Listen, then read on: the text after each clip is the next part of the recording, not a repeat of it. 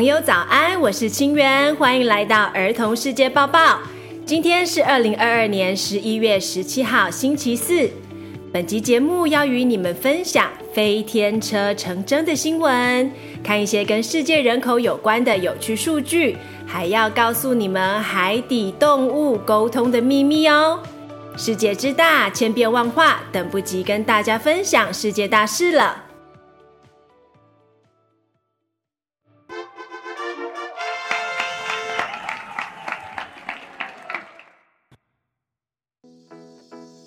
飞天汽车来了，小朋友，你们有没有想过，以后上学放学的时候可能会用飞的呢？这很有可能会在十年内实现哦。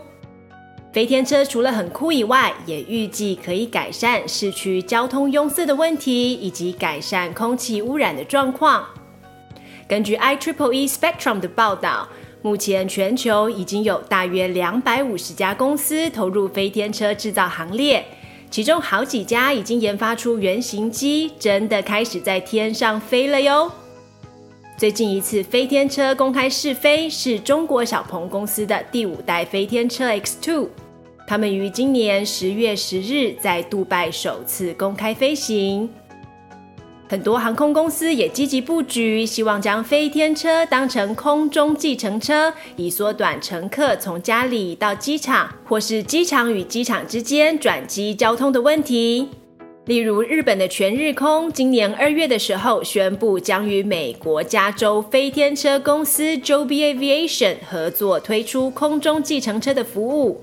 原本从日本关西国际机场到大阪车站之间大约要五十五分钟的车程，如果搭上 Joby 飞天计程车，将可缩短至十四分钟内就完成。虽然何时会真正上路还没有公布，不过非常值得期待。各国也正在为了飞天车制定相关的法律规定。如果你想在英国当飞天车的试飞员的话，那你就必须跟英国民航局取得飞天许可证。这是不是代表着小朋友你们以后长大，可能除了要考汽车驾照以外，还要考一个飞天驾照呢？全球人口突破八十亿大关。根据联合国的统计，全球人口在十一月十五日的时候突破了八十亿。菲律宾马尼拉出生的一个小女孩 baby，象征性的成为了世界上的第八十亿人口。这代表着人类的医疗卫生以及营养健康的改善，让寿命逐渐延长，所以人口越来越多，是一件很值得开心的事情。不过，联合国说，目前全球有百分之六十的人口住在低于人口替换水准的国家，这意味着一个国家的平均年龄将会渐渐变高，以后老人家会比年轻人还要多。出生的 baby 太少了，所以世界人口成长的速度已经渐渐缓慢了下来，甚至有五十几个国家已经是负成长。那你们觉得台湾是怎么样的一个状况呢？台湾是在二零二零年的时候就开始进入人口萎缩。小朋友，你们以后会想要生几个小孩呢？根据统计，平均一位女性要生二点一个小孩才能维持人口零成长哦。目前全球人口最多的国家是中国，但他们现在也不太生小孩了，平均年龄迅速老化中。而第二名的印度，平均年龄还很年轻，出生率还是很高。联合国就预测，印度将于明年超越中国，成为全球人口的第一大国。至于全球人口数会不断成长下去吗？科学家预测，全球人口将于二零八零年达到高峰，大约是一百亿人口，之后就不一定喽。最后再跟你们分享一个跟人口有关的有趣数据。我们在报道刚才这篇新闻，大概花了一分钟，而这一分钟之内，全球大约有两百六十七个 baby 出生哦。海底生物的沟通秘密，这则新闻要献给我们的观众 Erica，她点播了宠物沟通。说到会发出声音的海底生物，你们应该会想到海豚和鲸鱼。瑞士苏黎世大学的研究团队最近在《Nature Communications》这个期刊上面发表了一项研究，公布以前被认为是保持沉默的五十三种海洋生物，实际上他们会说话哟。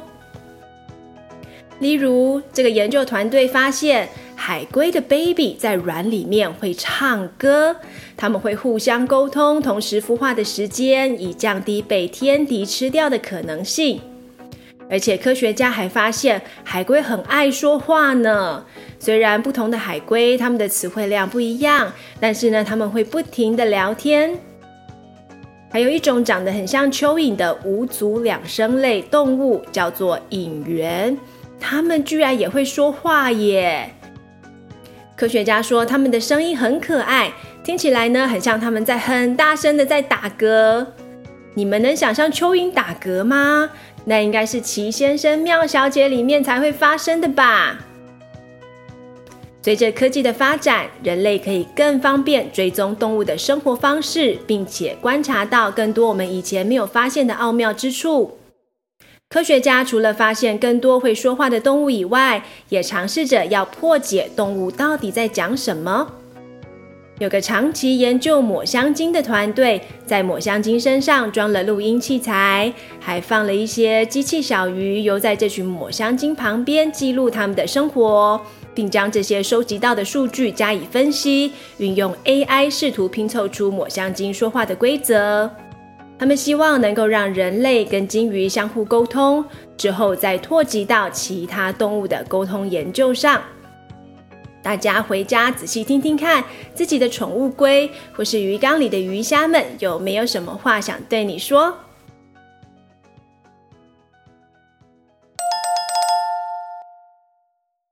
？It's quiz time。请问飞天车预计可以解决哪些问题？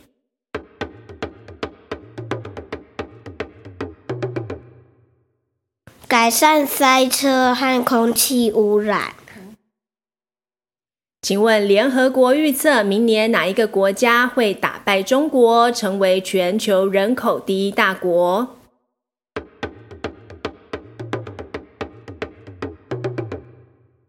印度。请问科学家推测海龟宝宝为什么要在卵里面唱歌呢？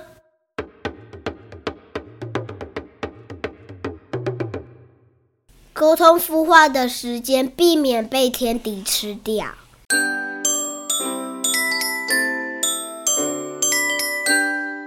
Shoutouts of the day。你好，米粒。我希望我们能一起学习，一起进步，当永远的好朋友。我祝你天天开心，身体健康。爱你哟。我是平东曼轩，我想说奥给香坤老师说，谢谢老师你两年来的指导，我很开心，希望你平安，身体健康，快快乐乐。感谢曼轩的 shout out，主播也常常感谢以前教导过我的老师，因为他们的用心付出，我们才能学习到很多一辈子受用的知识，对不对？还要感谢这位留言给米粒的小朋友，主播也有一个从小到大一起学习、一起成长的好朋友，叫做品轩哦。我们从幼儿园一直保持联络到现在，一同经历过很多事情，是很难得的友谊。祝福你跟米粒当永远的好朋友。也想要跟这个留言给我们的小朋友说，如果你们有听到这一则广播的话，希望你们可以主动跟我们联络，因为我们现在有一个留言感谢就可以抽停电了别害怕这本书的活动。你的这一则留言也很符合我们的活动标准哦，所以希望你可以跟我们联络，这样你就有机会获得这一本好看的绘本。以上是《儿童世界报报》第二季第三集，感谢你们的聆听，希望你们喜欢。为了感谢儿童世界报报听众的支持与鼓励，让我们一度冲上台湾 Apple Podcast 第一名。所以呢，我们以身作则，认购了《停电了别害怕》这个绘本导读的专案，来支持 HOVA 台湾视觉希望协会。我们发挥更好的精神，决定要把绘本导读的机会送给听众朋友。从现在起到十一月底，只要到儿童世界报报脸书粉丝团，在活动贴文下方留下班级收听儿童世界报报的照片以及相关资讯，就有机会获得专业讲师进校或进班，利用《停电了别害怕》这本绘本，引导孩子视力保健或是生命教育。讲师的费用呢，就是由儿童世界报报买单。我们希望透过这样的认购，为视障者带来曙光，并且提高下一代对于无障碍的知识。除此之外，还有绘本要送给观众，请留下一件你想要感恩的事情，就有机会获得 HOVA 台湾视觉希望协会提供的《停电了别害怕》绘本。活动详情请见儿童世界报报脸书粉丝团。Until next time，下次再见，拜拜。